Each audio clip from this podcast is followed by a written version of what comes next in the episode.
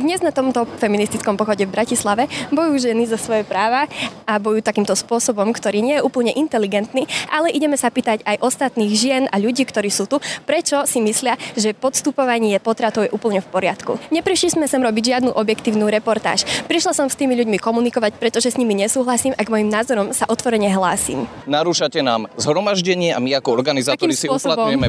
Poďme. A my, my vás... Poďme, halo, halo, halo, ne, nechytajte sa ma. Tak takto sa známa youtuberka tzv. alternatívnej scény Lívia pokúsila narušiť pochod za rešpektovanie reprodukčných práv žien. Keďže odmietla rešpektovať želanie organizátorov, z akciou napokon musela vyviesť polícia. Máte tu organizátora, ktorý jasne povedal, ja som bol pri tom. Toto námestie patrí organizátorovi.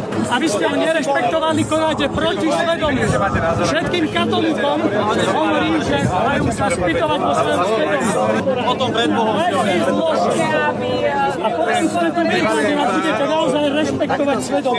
No a takto zasa bojoval kapucínsky reholník s kotlebovými privržencami na Národnom pochode za život. Márne, žiadosť organizátorov prívrženci Mariana Kotlebu rešpektovať odmietli. Verejný priestor sa tak čoraz viac mení na arénu konfliktov aj výtržností. Po vyčíňaní na futbalových štadiónoch a bitkách športových ultras sa začínajú radikalizovať aj iné verejné akcie. Je za tým azda trend extrémizácie verejného života a máme sa ho veru báť? Ráno nahlas. Ranný podcast z pravodajského portálu Aktuality.sk Dokážeš počúvať podcast a pritom kráčať do práce? Čo keby si teraz dokázal míňať a pritom aj sporiť? Založ si účet v 365, nastav si sporenie s automatickým zaokrúhľovaným platieb Sislenie a z každej platby ti rozdiel medzi uhradenou a zaokrúhlenou sumou zhodnotíme parádnym úrokom 3,65 ročne. 365. Najlepšia banka na sporenie. Viac o podmienkach podúčtu Sislenie nájdeš na www.365bank lomka Sislenie. Ráno nahlas. Ranný podcast z pravodajského portálu Aktuality.sk. Účastníci zhromaždenia sú povinní rešpektovať pokyny organizátorov zhromaždenia, pripomína bezpečnostný manažér Martin Kralovič. Viacero odporcov tohto zákona alebo odporcov týchto zhromaždení, na ktoré sa nejakým spôsobom potreli alebo prišli z rôznych dôvodov a úmyslov, stále sa snažia tvrdiť to, že toto je verejné priestranstvo, odtiaľ to ma nemôžete vykázať. Nie, v tej chvíli to nie je verejné priestranstvo, v tej chvíli je to miesto zhromaždenia, ktoré je riadne ohlásené. To znamená, že vtedy naozaj človek, ktorý sa nachádza na tom danom mieste v zmysle oznámenia o tom zhromaždení, o zvolaní zhromaždenia, je povinný v zmysle zákona počúvať výzvy organizátorov. Extrémisti čoraz viac testujú hranice demokracie, hovorí psychológ Dušan Ondrušek. Keď sa s fašistami rozobralo, že jak oni budú konfrontovať existujúce nejaké demokratické princípy, tak namiesto priamej konfrontácie robili to, čomu sa hovorilo, že nasadnúť na tigra, kde nepostavím sa tým, ktorým nesúhlasím, ale skúsim nasadnúť na toho tigra a udržať sa na ňom dovtedy, kým sa proste dá a časom ten tiger sa unaví a vtedy až vlastne sa začne prejavovať. Dá sa povedať, že tak povediac, testujú tie hranice demokracie? Áno, dá sa to povedať. Dobré ráno. Je streda, 9. októbra. Počúvate ranný podcast Aktualít Ráno na hlas. Pekný deň vám od mikrofónu želá Brane Dobšinský. Počúvate podcast Ráno na hlas. Ak prídem do prísne vegetariánskej reštaurácie a budem sa nástojčivo domáhať krvového stejku, nebude to zrejme ani rozumné a nebude to ani slušné. Keď sa budem v lekárni urputne snažiť od predavačov vymámiť lyžiarsku výstroj, nepochybne to nebude racionálne a iba tak predavačom spôsobím stres a nepohodu. Na Slovensku sa však podľa odborníkov čoraz viac rozmáha trend, keď na verejné zhromaždenia s vopred jasne deklarovanými cieľmi prichádzajú rôzni extrémisti. Ich cieľ môže byť buď politicky sa priživiť, alebo čo je ešte horšie, vyvolať konflikt. Kotlebovými priaznivcami nerešpektovaná žiadosť organizátorov na pochode za život, aby sa na ňom nerobila politická propaganda, či snaha youtuberky Lívie z kultúrblogu narúšať Košický Pride či Bratislavské zhromaždenie za reprodukčné práva žien, tak môžu byť prvými lastovičkami nového trendu extrémizácie verejného života, varuje bezpečnostný konzultant Martin Klarovič. Pribúda taký trend zrovna z takéhoto, neviem ako to nazýva slušne, ale teda dajme tomu, že extrémistického spektra, ktoré ako keby má pocit, že môže všetko pretože ľudia s iným názorom a proste, alebo s opačným názorom, s iným názorom a so snahou prejaviť ho tu vždy boli a tu vždy budú. Hej. Má to rôzne formy, máme tu proste ľudí s inými názormi, ktorí sú schopní sa votrieť na akciu ako nejakí novinári alebo pseudonovinári alebo niečo. Máme tu ľudí, ktorí v takýchto veľkých skupinách sa vedia a snažia votrieť na, nie, votrieť na niektoré takéto akcie. Na niektoré idú úplne otvorene ako keby anti, hej, že idú akože narušiť tú akciu, na niektoré typu Národný pochod za život sa idú ako keby úplne v úvodzovkách regulárne zúčastniť teda a, a nikto by v tom zásade nemal brániť do momentu, kým neporušujú pravidla toho organizátora. Pokiaľ sa organizátor jasne vyhraní voči tomu, že tam nechce absolútne žiadnu politickú reklamu, tak to znamená, že vlajky a trička s logom strany sú jednoznačné porušenie zákazu a priania toho organizátora. To znamená, áno, my nemôžeme na základe politickej príslušnosti, že niekto je člen nejakej strany a tak ďalej, však tam boli členovia iných strán. Ani to nemám proste, ako zistiť. Ani to nemám ako zistiť, ani to nemám prečo Dobre. zisťovať. Proste nech sú tam, však boli tam viacerí aj, aj teda štátni predstavitelia teda a tak ďalej, ale pokiaľ je tam ako civilná osoba, proste nenarušuje, nerozdáva politickú reklamu, letáky, není tak označený, nemá takú vlajku a tak ďalej, a v prípade, že je tam nejaký problém, tak uposlúchne výzvu toho organizátora alebo snaží sa komunikovať a reagovať na to jeho želanie, tak je to podľa mňa ešte v rámci normy. Mne to čoraz viac pripomína také 20. 30. roky minulého storočia, kde napríklad v Nemecku chodili komunisti na fašistické mítingy sa pobiť a fašisti chodili na komunistické sa pobiť a to bola taká agenda. Dneska to vidíme povedzme, že futbalové kluby si vyberú nejaké miesto a idú sa tam pobiť. Je možné, že to prerastie do tohoto, pretože naozaj tá odvaha extrémistickej časti tohto spektra je, je rastúca, že evidentne možno aj v súvislosti s tým, že na niektorých podujatiach im ako keby ľudovo nebolo klepnuté po prstoch, že začnú, začnú si ako keby viac dovoľovať. A stále si myslím, že tam sú aj tak medzi nimi minimálne dve také skupiny, že jedni sú že veľmi vzdelaní a právne fundovaní ľudia, ktorí vedia, že sú na hrane alebo za hranou zákona a v zásade stále tak skôr sa snažia oni ešte aj na toho organizátora nejakoho tak akože zneistiť, že ale veď my sme a tak ďalej a tak ďalej. A potom je tam druhá skupina ľudí, nazvem to nie až tak fundovaných právne, ktorí sú podľa mňa reálne presvedčení o tom, že si to môžu dovoliť proste. A reálne sú presvedčení o tom, že im organizátor krivdí keď ich chce odtiaľ napríklad dostať a stále sú presvedčení o tom, že oni sú na verejnom priestranstve, lebo im to asi niekto povedal, niekto ich naučil, že sú na verejnom priestranstve a nemôže ich nikto odtiaľ dostať a oni sa mýlia, oni sa mýlia a idú reálne proti zákonu. Mám kamaráta, ktorý má syna, ktorý miluje futbal, chodíval na futbal a hovorí mi, že už sa bojí brať toho syna na futbal. Máme sa báť slovenských davov?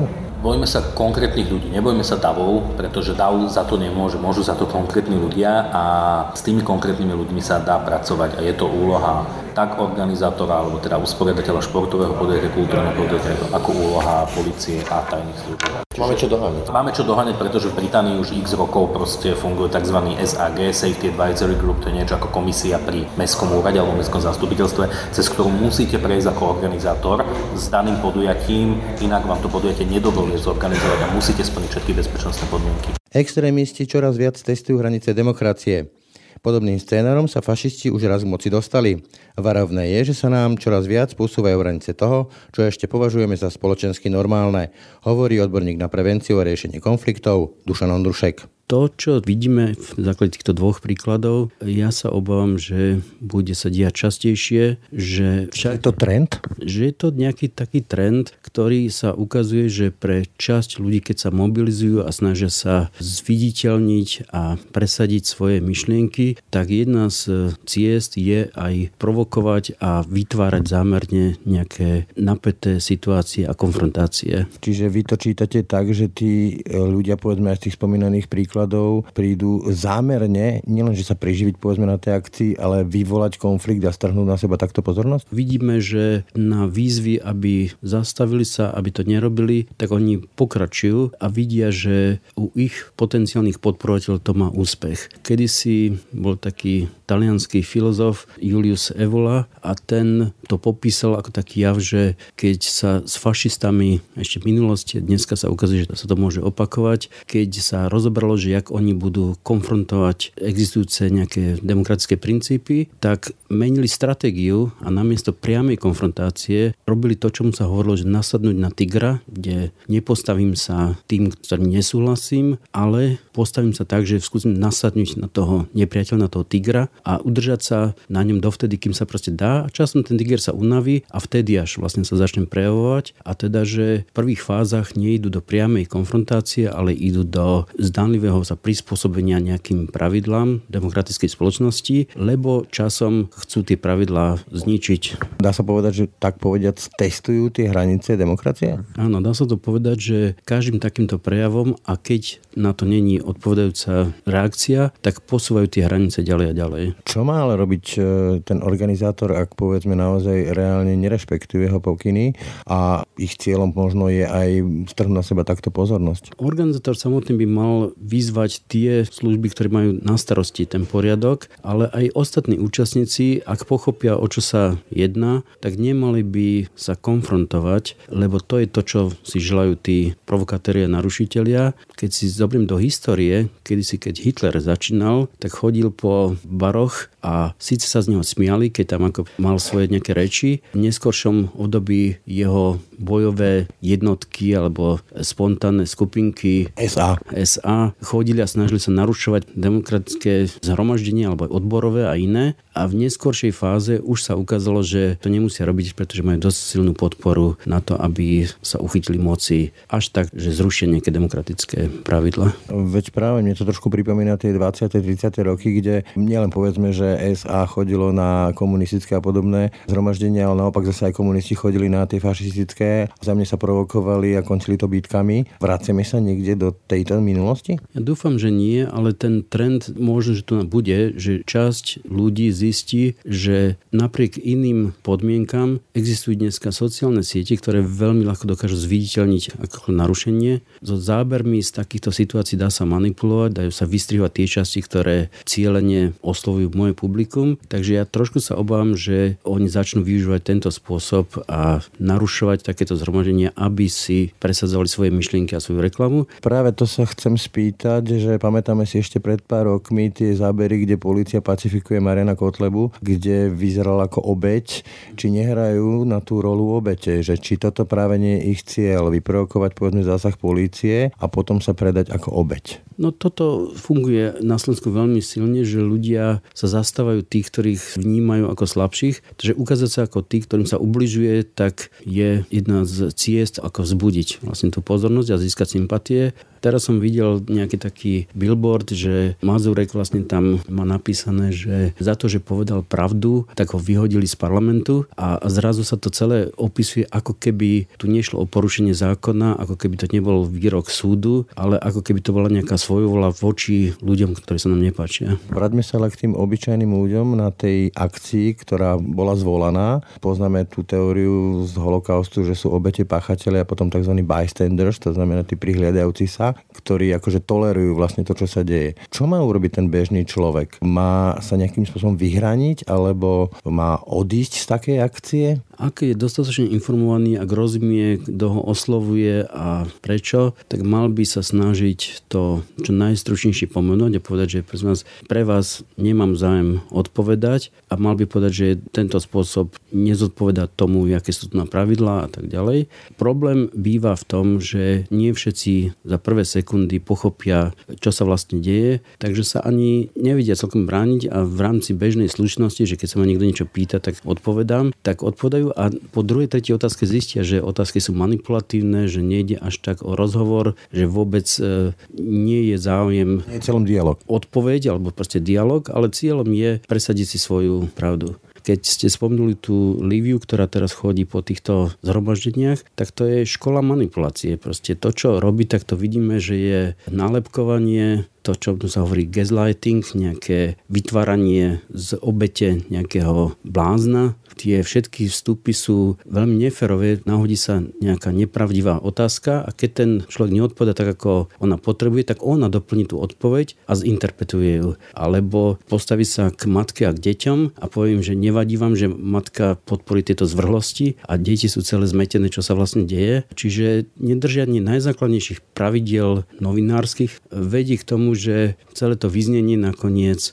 je veľmi demagogické, veľmi manipulujúce. Nemôže to viesť k tomu, že potom jednoducho ľudia rezignujú na takéto rôzne verejné akcie, obávajúc sa toho, že môžu byť nálepkovaní, že sú spájajú napríklad pochoda život s fašistami a podobne a že to ochromí verejný život a participáciu ľudí na verejnom živote? Časť ľudí to odradí, ale naopak časť ľudí to lák, lebo zaňuchajú nejakú možnosť správať sa nekontrolovane, obviňovať ostatných, útočiť. Takže skôr by som povedal, že to môže viesť k výmene tých bežných účastníkov nejakých zhromaždení a pochodov, kde psychopati a hulvati sa cítia ako doma a takýchto potom budú narastať. Obávate sa, že bude rásť nejakej e, extrémizácie verejného života, že bude viac priťahovať ten verejný život, takéto zhromaždenia, extrémnejšie typy povah? Ja dúfam, že to tak nebude, ale nevylúčil by som aj túto možnosť, pretože keď pripustíme väčší priestor pre tých, ktorí nedržia pravidlá slušnej diskusie, tak celá úroveň vlastne sa nám znižuje a vidíme, že to zhoršovanie môže byť dosť rýchlo. Vy ako dlhoročný odborník aj s medzinárodnými skúsenostiami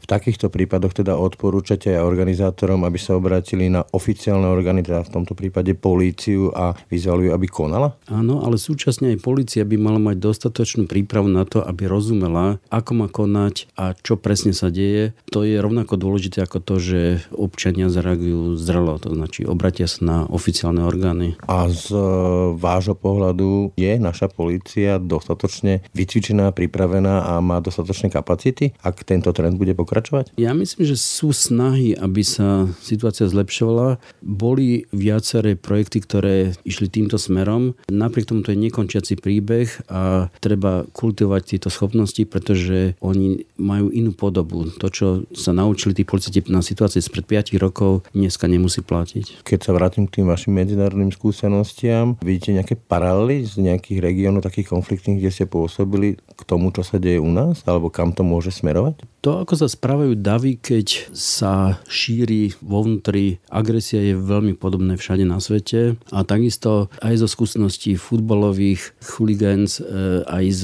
ďalších podobných situácií už existujú dosť dobré recepty na to, že ako sa dá systémovo preschádzať. Áno, dá sa z toho poučiť v tom zmysle, že vždy, keď sú veľké skupiny ľudí, tak treba sa na to pripraviť a očakávať, že niečo sa môže zomlieť. A pripomína vám to, čo sa tu deje alebo začína diať e, nejaké príklady zo sveta? konfliktných regiónov? Videl som takéto veľké zhromaždenie ľudí v Gruzínsku, keď boli nepokoje. Videl som takéto situácie v rôznych častiach sveta, od Iraku až po Argentínu. To je v zásade dosť podobné. To, čo môže byť odlišné, je schopnosť verejných inštitúcií doskoro zareagovať a pracovať so všetkými prostriedkami. To značí, to nie je len záležitosť priamého fyzického kontaktu, ale veľká preventívna práca v médiách a v úpravách nejakých systémových krokov. Ako si vy ako psychológ e, vysvetľujete tento trend, e, že narastá odvaha, povedzme takých tých extrémnejších typov povách, zapájať sa takýmto spôsobom do verejného života? No je taký termín, ktorým sa hovorí plazivá normalita. Jared Diamond, ktorý proste hovoril o tom, že tie negatívne zmeny neprichádzajú tak, že by sa zrazu skokovo zmenila dramatická situácia. Oni prichádzajú tak, že si ani moc nevšímame. To, čo bolo kedysi ojedinele a neočakávané, tak zrazu sa stáva súčasťou bežného fungovania. Posúvajú sa hranici normality, to, čo je normálne pre väčšinu ľudí, takto? Dá sa to tak povedať. Posúvajú sa hranice toho, čo spoločnosť znáša a čo nevníma ako varovné. A to nepríjemné na tom je to, že keď sa to už prejaví vo veľkom meritku, tak potom s tým nevieme môcť pracovať, lebo to to nezachytáme vo časoch, keď ešte sú tam len náznakové odchýlky od bežného správania. Veľa odborníkov, ktorí toto sledujú, pripisujú veľkú zodpovednosť e, slovu verejnému diskurzu. To, ako diskutujú verejní činitelia, či sa toleruje lož, či sa penalizuje lož vo verejnej diskusii, slovník, ktorý sa používa. Vidíte to podobne? Áno, vidím to veľmi podobne. Podobne ako to funguje v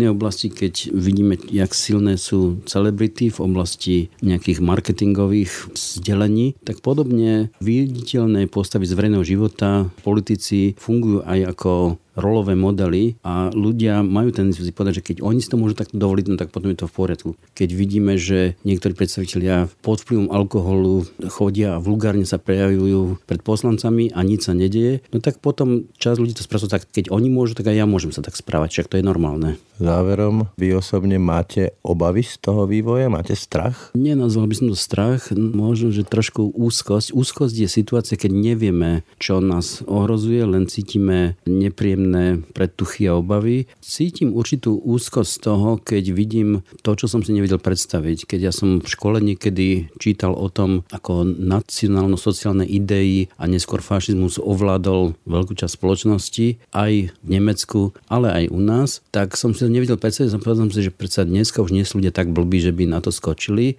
keď vidím drobné náznaky takéhoto správania a uvažovania dneska, tak si hovorím, aha, tak to nejak to mohlo byť aj v tom Nemecku. Že na začiatku to vyzeralo veľmi nenápadne a končilo to holokostom, ale na začiatku to vôbec nemusí mať takú vyhranenú podobu ľudia menia postoje, takže aj ľudia, ktorí zdali sa nám normálni, tak počase môžu začať veriť čudným ideám. Čiže podľa vás fašizuje sa naša spoločnosť? Takto tvrdo by som to nepovedal, ale vidíme menšiu citlivosť na záležitosti okolo demokratických hodnôt a výrazne sa podceňujú dôležitosť hodnoty slobody a hodnoty demokratického usporiadania do miery, ktorá samozrejme sa mi už nepáči. Zmetok pritom môže vyvolávať aj taká zdanlivá banalita, ako je chápanie toho, čo je verejný priestor a aké pravidlá platia, ak sa ocitneme na nejakej vopred ohlásenej a povolenej verejnej akcii. V takom prípade sa totiž verejný priestor stáva tak povediac akousi virtuálnou obývačkou,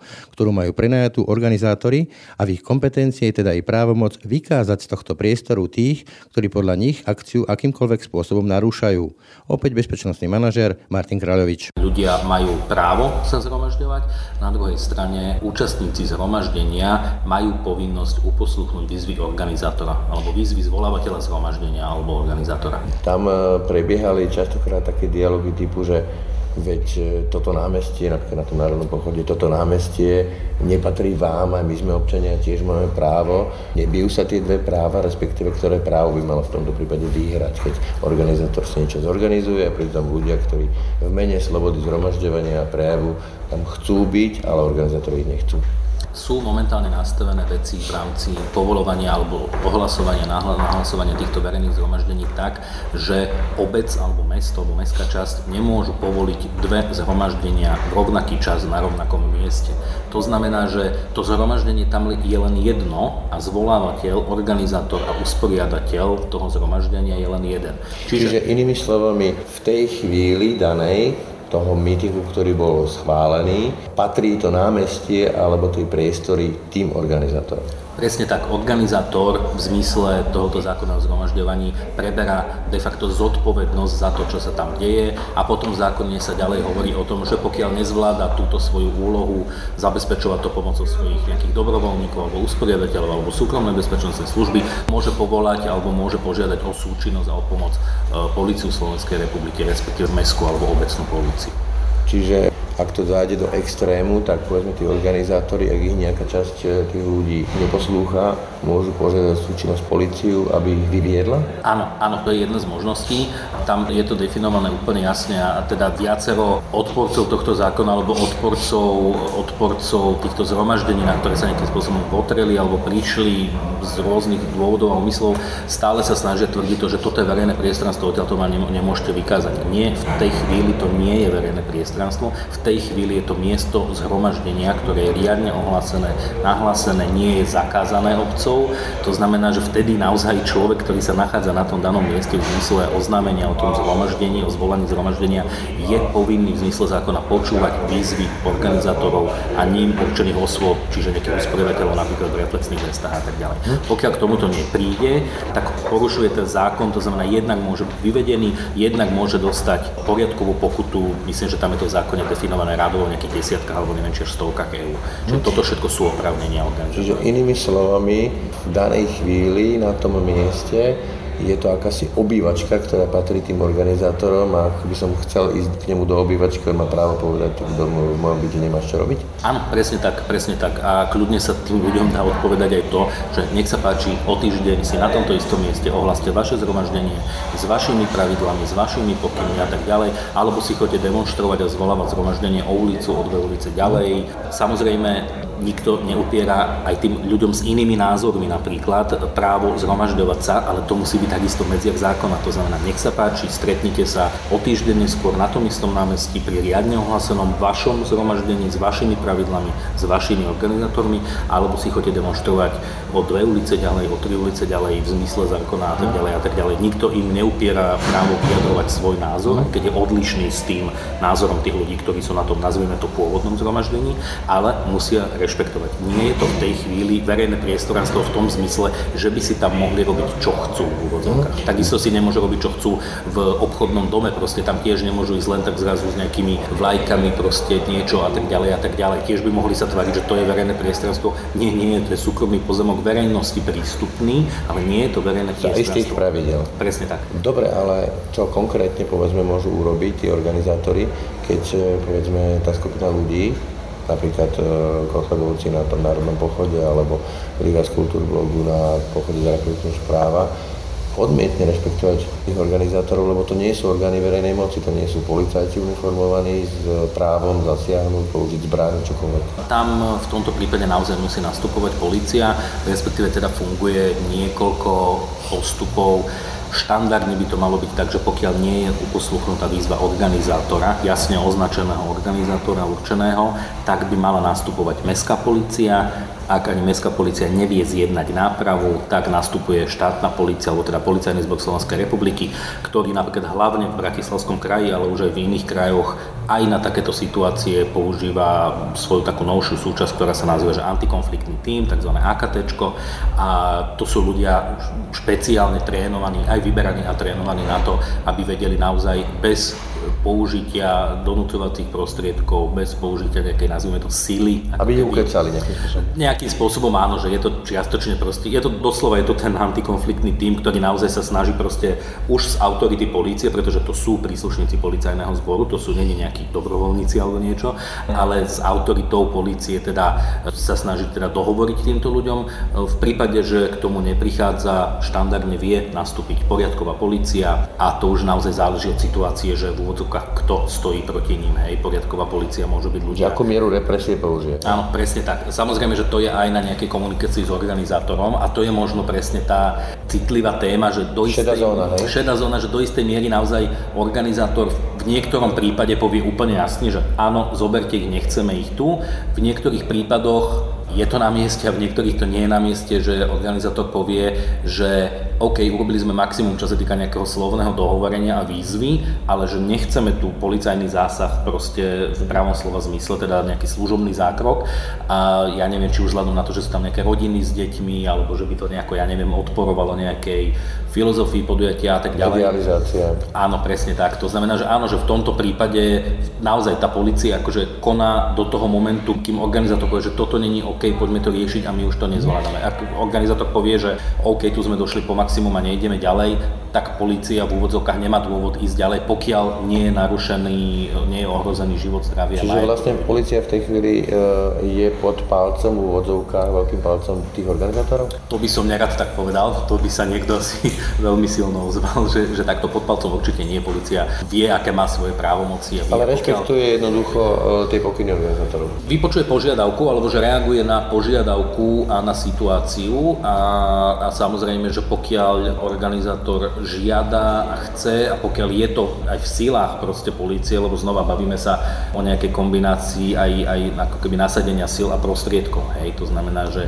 ak by sme si povedali konkrétny príklad, čo sa týka napríklad LSNS na Národnom pochode za život, to boli podľa tých informácií, ktoré teda mám rádovo stovky ľudí a to neurobíte so zopár policajnými hliadkami. Hlavne Čiže tam by hrozil, povedzme, že veľký konflikt, možno, že nejaká veľká bitka a podobne? Toto si nedovolím tvrdiť, že by si to ľudia z LSNS dovolili, ale určite by to nešlo veľmi mierumilovne a hladko a predpokladám, že skôr by z toho začalo vznikať nejaké divadlo z ich strany, pretože on to môže byť veľmi mediálne atraktívne. Čiže skôr by tam akože začalo prichádzať k nejakému, nazvime to pasívnemu odporu, kde by to mohlo veľmi ľúbivo vyzerať na nejakých fotografiách a videách. Že vlečú do pozemí a podobne. Áno, presne tak. Preto naozaj týmto veciam predchádzajú proste dohovory, diskusie. Dobre, spomínali ste antikonfliktný tím policie, ale takéto antikonfliktné týmy majú aj organizátori často.